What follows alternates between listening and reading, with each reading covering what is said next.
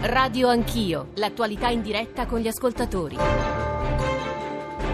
Sono le 7.35, buongiorno e benvenuti all'ascolto di Radio Anch'io, Giorgio Zanchini al microfono. Prima ora, prima parte dedicata a alcune domande che hanno accompagnato questa campagna elettorale che poi è ormai agli sgoccioli. Che campagna è stata? Su quali tema? Su quali media, con quali risultati e i giovani al primo voto, i diciottenni, ma anche i 18-23 anni, cioè quelli che davvero votano per la prima volta, che impressione ne avranno tratto? Come si sono informati. Stamane sui giornali ci sono un po' di analisi eh, che spiegano nel dettaglio, ma sarà dedicata tutta la nostra prima parte, a provare a rispondere a queste domande che parlano delle peggiori elezioni mai viste, una campagna basata su programmi che non sembrano sostenibili. Prima i partiti si giocavano l'asso vincente negli ultimi giorni, adesso gli assi sono mille e hanno perso valore quante persone si candidano nel loro collegio di appartenenza, eh, quante sono, poi ci sono delle statistiche molto interessanti sui eh, giornali stamattina, quanti sono i nuovi candidati, quale l'età media, insomma con voi ascoltatori proveremo a ragionare su una campagna elettorale che si chiude ma che ci offre mille motivi di spunto, poi tra le 9 e le 10 due leader politici eh, a confrontarsi con voi ascoltatori, eh, Luigi Di Maio nella prima parte, 9 un quarto, 9.35, Silvio Berlusconi nella seconda, 9.38, 9.58, quindi i vostri sms, i vostri messaggi, i vostri whatsapp audio per i due leader politici sono benvenuti, così come sono benvenute qualsiasi domanda aggiuntiva rispetto a quelle che io ho provato a porre eh, sulla prima parte. 335 699 2949, lo ripeto, 335 699 2949 per sms, whatsapp, whatsapp audio, radio anch'io, chiocciorai.it per i messaggi di posta elettronica e poi ancora l'account su Twitter, i social network, la radiovisione eh, che vi permette, come tutti gli altri media tra, d'altra parte, strumenti di eh, scriverci sotto alle immagini e noi cercheremo di raccogliere tutto quello che voi ci scrivete, le domande, le riflessioni e girarle ai nostri ospiti. In questa prima parte sono quattro. Roberto Bernabò che è il vice direttore del Sole 24 Ore che ci parlerà di una ricerca a nostro avviso molto interessante che il Sole ha pubblicato in questi giorni. Bernabò, buongiorno e benvenuto Roberto. Buongiorno.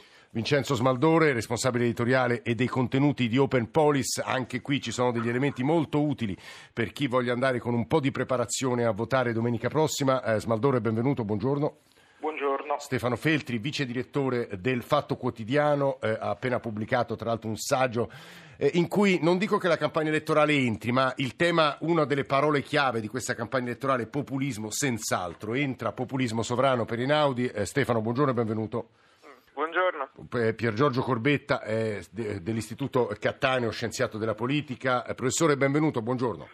Buongiorno a tutti voi, buongiorno. Allora, io proverei eh, il, a cominciare il ragionamento mh, con eh, Vincenzo Smaldore. Poi Roberto Bernabò ci racconterà di questa ricerca alla quale facevo cenno perché mi sembra molto interessante. Vincenzo Smaldore, come Open Police, fornisce a chi voglia, basta andare su quel sito, degli elementi molto utili per votare con consapevolezza, anche perché ci sono delle schede su tutti i candidati, ma soprattutto avete cercato di analizzare anche quello che è successo sui social network, le sponsorizzazioni social. Ci dica Smaldore eh, i dati più significativi e anche gli strumenti per un voto più consapevole. Ma guardi, noi siamo partiti fondamentalmente da una constatazione che questa campagna elettorale è una delle meno sentite decisamente degli ultimi anni, sia perché si parla poco di temi e al tempo stesso è da un po' di tempo che si ragiona su leadership, ma anche su questo punto c'è da dire che gli, gli scontri, i duelli diretti su, sui candidati forti non ci sono stati, tutti i capi partito hanno, si sono guardati bene dal confrontarsi fra di loro e quindi la campagna sta, sta proseguendo un po' nel disinteresse generale. A ah, lei parla di disinteresse generale, Smaldore? Guardi, secondo me ci siamo un po' tutti rassegnati all'idea che diciamo, il dato principale di questa campagna elettorale sarà l'astensionismo di Lagarde. Proprio perché no? si percepisce come ininfluente il proprio voto, è troppo pessimistica questa mia osservazione? Ma in parte, in parte, è così, anche perché noi sappiamo che uno dei temi veri di questa campagna elettorale in effetti è che cosa succederà dopo, se faranno accordi, non accordi, larghe intese e tutto questo rischia... Tra l'altro ne parleremo tra le 8.35 e le 9 e del 5 marzo, insomma quello che accadrà dopo questo voto. Scusi, di togliere valore proprio al, al voto dei cittadini. Ad ogni modo noi siamo convinti come Open Police che è, è, importante che le persone, i cittadini arrivino più preparati possibili a questo appuntamento perché invece occorre partecipare ed incidere. Noi ci siamo concentrati su due progetti. Il primo è proprio conoscere i candidati. Sì. Quindi abbiamo fatto un'operazione di raccolta di informazioni riguardo tutti i candidati a queste elezioni politiche, raccogliendo la loro carriera politica e i loro interessi economici, in modo da poter avere un po' un curriculum di ogni candidato per poter capire effettivamente chi sia. Ma um, vi dico, sembra um, una cosa a cui, cui, siamo abituati ovvia, ma invece se eh, voi ci pensate, non esiste un posto dove poter visionare le informazioni, anche quelle basiche. Dei il, candidati. il dato di partenza, Smaldore, è che il grosso degli italiani non sanno quasi nulla del proprio collegio uninominale, dei candidati, giusto? Assolutamente, assolutamente, ma poi vi, è proprio una difficoltà nel reperire delle informazioni, mm. perché se noi prendiamo ad esempio il Ministero degli Interni. Sì, non c'è eh, scritto. Rispetto, no. Qui se non altro Ministero... su Open Police si trovano queste informazioni. E il secondo punto della seconda ricerca che avete fatto, anch'essa molto utile a mio avviso. Ma lì ci siamo concentrati fondamentalmente su come la campagna elettorale viene gestita attraverso i social network, eh. soprattutto per quanto riguarda le pubblicità elettorali. Eh. Quindi come i partiti stanno sponsorizzando i loro contenuti e le loro pubblicità in generale sui social, ma noi ci siamo concentrati soprattutto su Facebook. E che è uscito fuori? Ma è uscito fuori che ci sono molte strategie in atto, tutti i partiti stanno, sono molto presenti e mh, le cose più significative sono innanzitutto che la campagna elettorale vede una pluralità di attori in gioco. Ah. Abbiamo i partiti nazionali, le, le, le dimensioni territoriali, i singoli candidati, ognuno con propri messaggi, ognuno pensando a un proprio target di riferimento. Prima si parlava dei giovani, sicuramente c'è molta attenzione. Senta Smaldone, se si può dire, chi è stato più efficace a vostro avviso? Sinora. Ma più efficace lo vedremo, lo eh, vedremo vabbè, quello, poi dipende da da talmente tanti fattori. Eh. Però sicuramente c'è grande attenzione da parte di tutti, su mm. tanti canali si stanno investendo anche ehm, energie e risorse economiche. Sì. La cosa che noi vogliamo evidenziare è che comunque attraverso i social manca una dimensione chiara di informazione e di trasparenza su come le campagne elettorali avvengono su internet. Ah. Un po' perché tutte le leggi che regolano questa materia eh, non sono aggiornate Ah, ah, al web ah, ah. e ai nuovi media e un po' anche perché il cittadino non è abituato Esatto. ad essere consapevole quando va sui social e su internet in generale. Eh, questa è E una quindi riflessione, devo dire, importantissima. Abbiamo avviato un, un monitoraggio civico per cui invitiamo le persone a partecipare a questo monitoraggio per poter capire come si sta sviluppando la campagna elettorale sui social. social. Eh, guardi, bene- eh, guardi, ci ha dato Smaldore delle informazioni secondo me di grande interesse, così come credo siano di grande interesse quelle raccolte dal Sole 24 Ore, che ha fatto la seguente operazione. Eh, alcuni cronisti, giornalisti del Sole hanno seguito quattro famiglie italiane che votano per quattro partiti, aree politiche diverse, per ragioni ovviamente diverse, ma credo sia molto interessante che Bernabò, vice direttore del Sole 24 Ore, ci racconti poi perché alcune famiglie votano alcuni partiti, perché eh, si entra qui in una sfera anche molto difficile. Poi con Luigi Di Maio e Silvio Berlusconi, che saranno nostri ospiti tra le 9 e le 10, cercheremo anche di ragionare su questo, perché loro sono stati molto presenti su- sulle radio, sulle televisioni, anche con interviste quotidiane, ovviamente anche sui social, ma in ultima analisi bisogna capire poi perché votiamo un determinato partito. Bernabò. Sì, buongiorno. Buongiorno. Dunque, noi in queste settimane abbiamo lavorato diciamo, un po' a un progetto circolare, come lo chiamiamo, di, di comprensione del- dei cittadini, eh, raccolta delle loro segnalazioni e lavoro successivo dei giornalisti su quelle. no? Con Io Voto Se abbiamo raccolto migliaia di segnalazioni su quello che è un po' i, i temi programmatici che stavano più a cuore agli italiani. E devo dire questa secondo me è, interessante, è stata una grande sorpresa perché eh, il- i lettori del, del sito del, del Sole 24 Ore hanno messo ai primi punti il debito pubblico, Certo. la spending review, la, la burocrazia, l'evasione fiscale, le pensioni e l'occupazione giovanile ovviamente e, e l'Europa. Su questi temi siamo andati poi a calarli nelle, nelle città, andando su base dei, dei dati del nostro rapporto quali vita di ogni anno, siamo andati a capire il tema del fisco a Ragusa, delle infrastrutture a Sondrio, del- dell'invecchiamento a Biella e così via. E oggi invece in questi ultimi giorni stiamo lanciando questa iniziativa dell'Io Voto 6. I nostri due inviati, Marco Alfieri e Paolo Bricco, sono in quattro famiglie a cercare di capire la normalità alla fine di un, di un voto, no? perché eh, famiglie, ognuna con una loro storia, una loro, una loro identità, scelgono eh, di votare per uno che sta emergendo Bernabò? Ecco qui dei ecco, quattro grandi partiti. tanto proprio questo direi cioè questo concetto che, che dicevo del, della normalità perché quando senti parlare i, i, i vari politici ognuno eh, vede anche, soprattutto quando si parla poi del voto per i vari populismi, è come se di là a votarli ci fosse chissà chi. Mm. E ci sono, sono, famiglie normali, so, sono famiglie normali con la loro storia, come questo piccolo imprenditore di Ivrea che ha, viene no, da, una, da, una, città con una storia importante di, di, sviluppo economico, di ruolo anche culturale in questo paese significativo,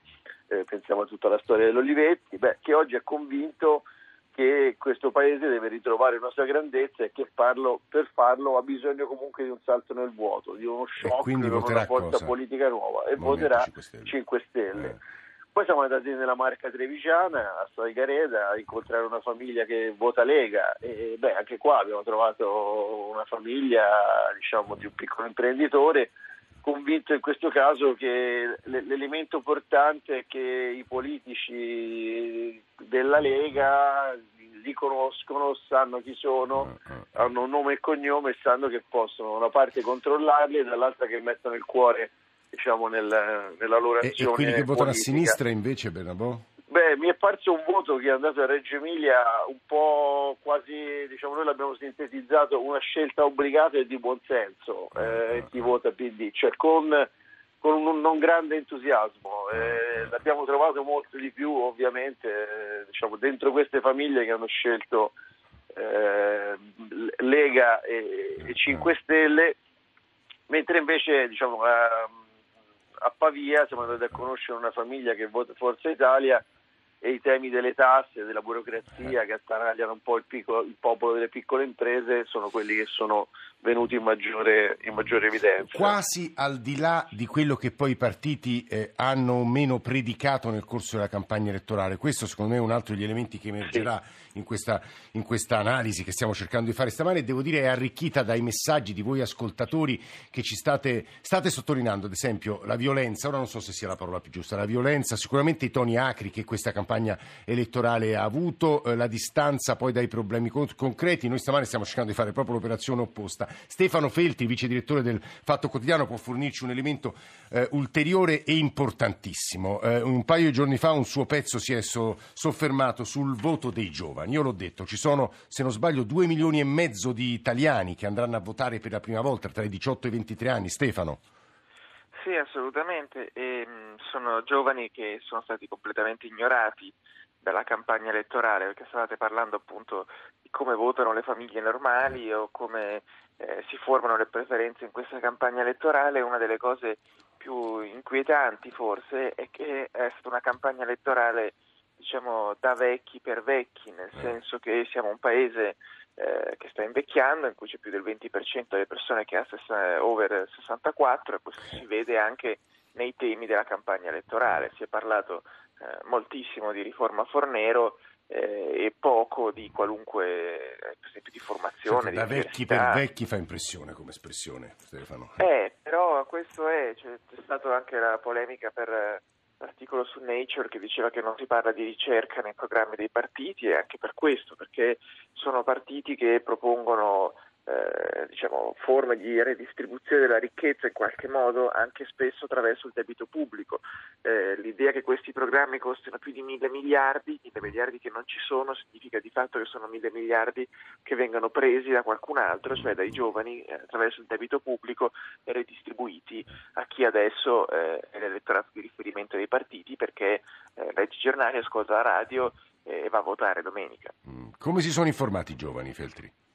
Ma secondo quello che ci hanno detto i sondaggisti che abbiamo sentito, eh, si formano soprattutto con eh, i social perché, e con la televisione, perché poi anche diciamo, quelli con cui ho parlato io eh, dicono che poi alla fine eh, guardano la televisione in casa con i genitori. Eh, I giornali non sono pervenuti, quindi quello che io scrivo tutti i giorni Eh sì, non serve ai- quasi a niente ai- per ai- questo noi, sì. ed è un po' deprimente, ma la cosa diciamo più interessante anche dalle voci che abbiamo raccolto così che non hanno valore statistico ma insomma significativi, eh, nelle, nelle scuole è che c'è una, come dire, un posizionamento così molto di percezione. Non c'è nessuno che ha letto i programmi o che Esatto. eh, ha un'idea precisa di quello che è successo eh, durante la legislatura e quindi inevitabilmente mh, i giovani si tendono un po' a posizionare sui partiti diciamo più estremi, cioè con, idee, con un posizionamento netto in un senso Quindi il. Movimento 5 Stelle Lega o Liberi Uguali? Ma sì, Movimento 5 Stelle, Lega e Liberi Uguali, ma anche quando è PD, è PD in quanto è il partito antigrillo, diciamo, il Ah, partito ah, ah. del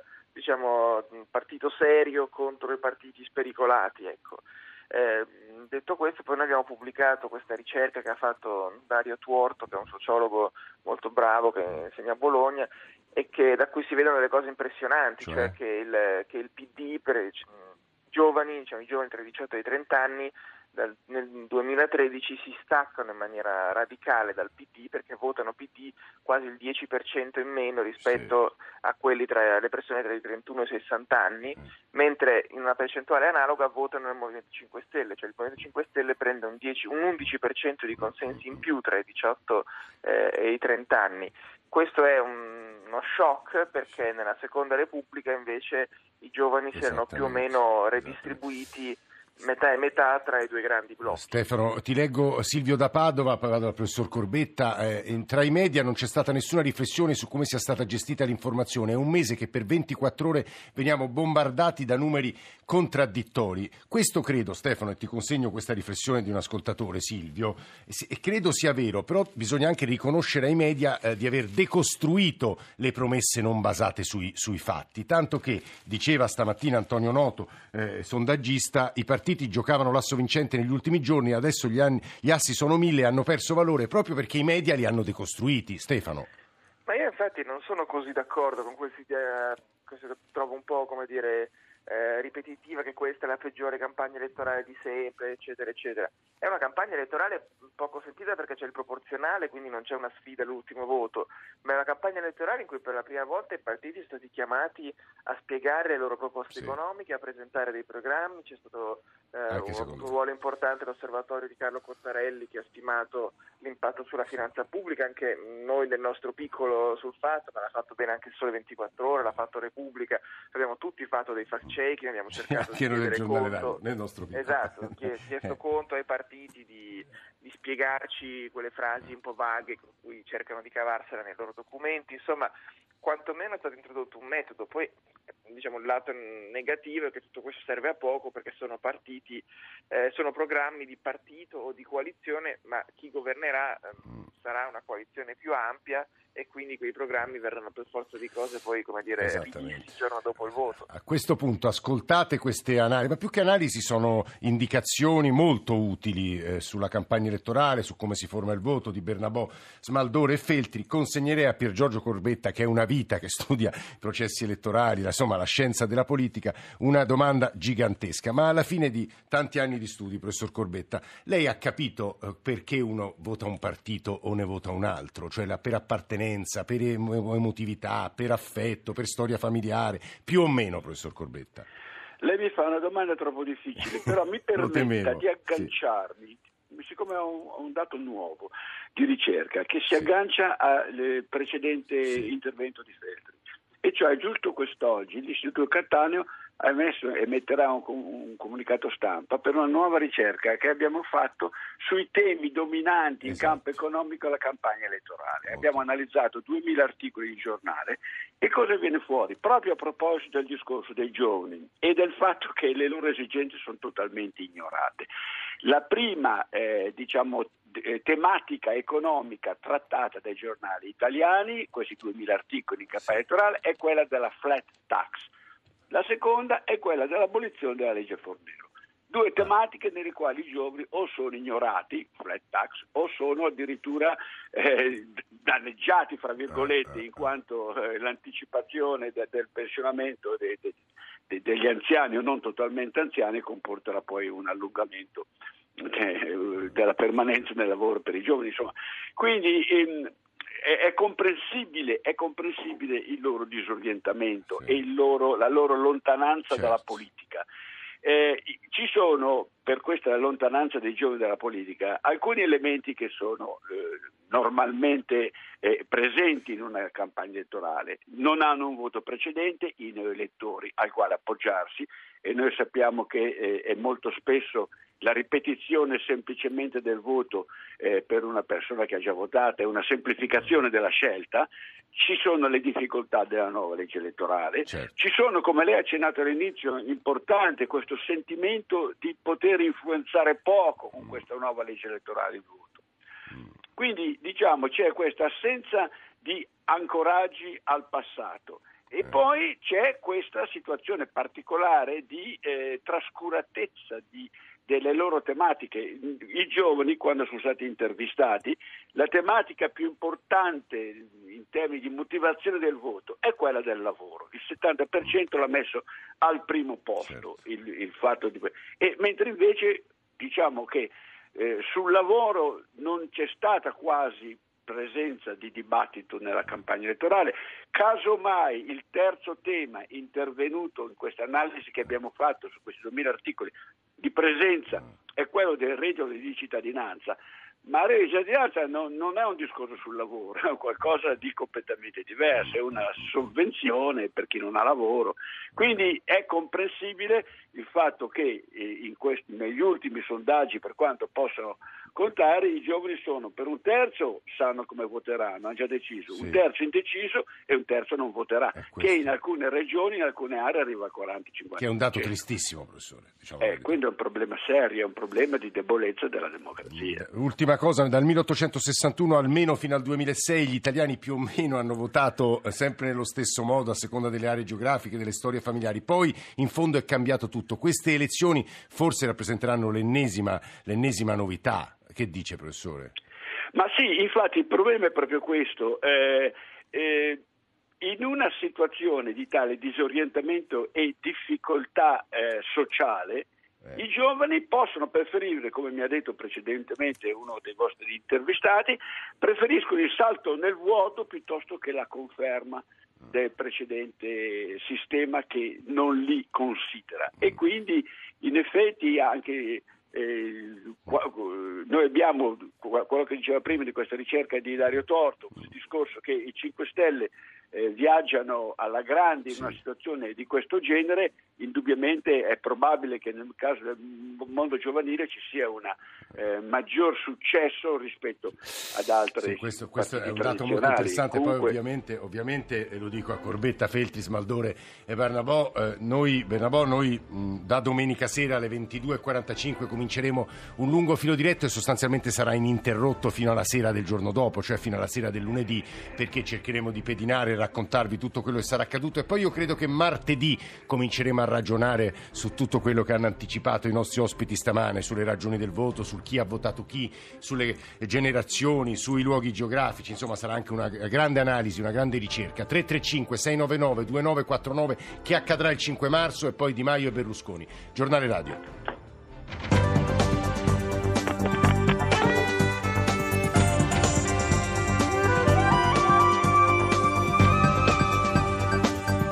Rai Radio 1.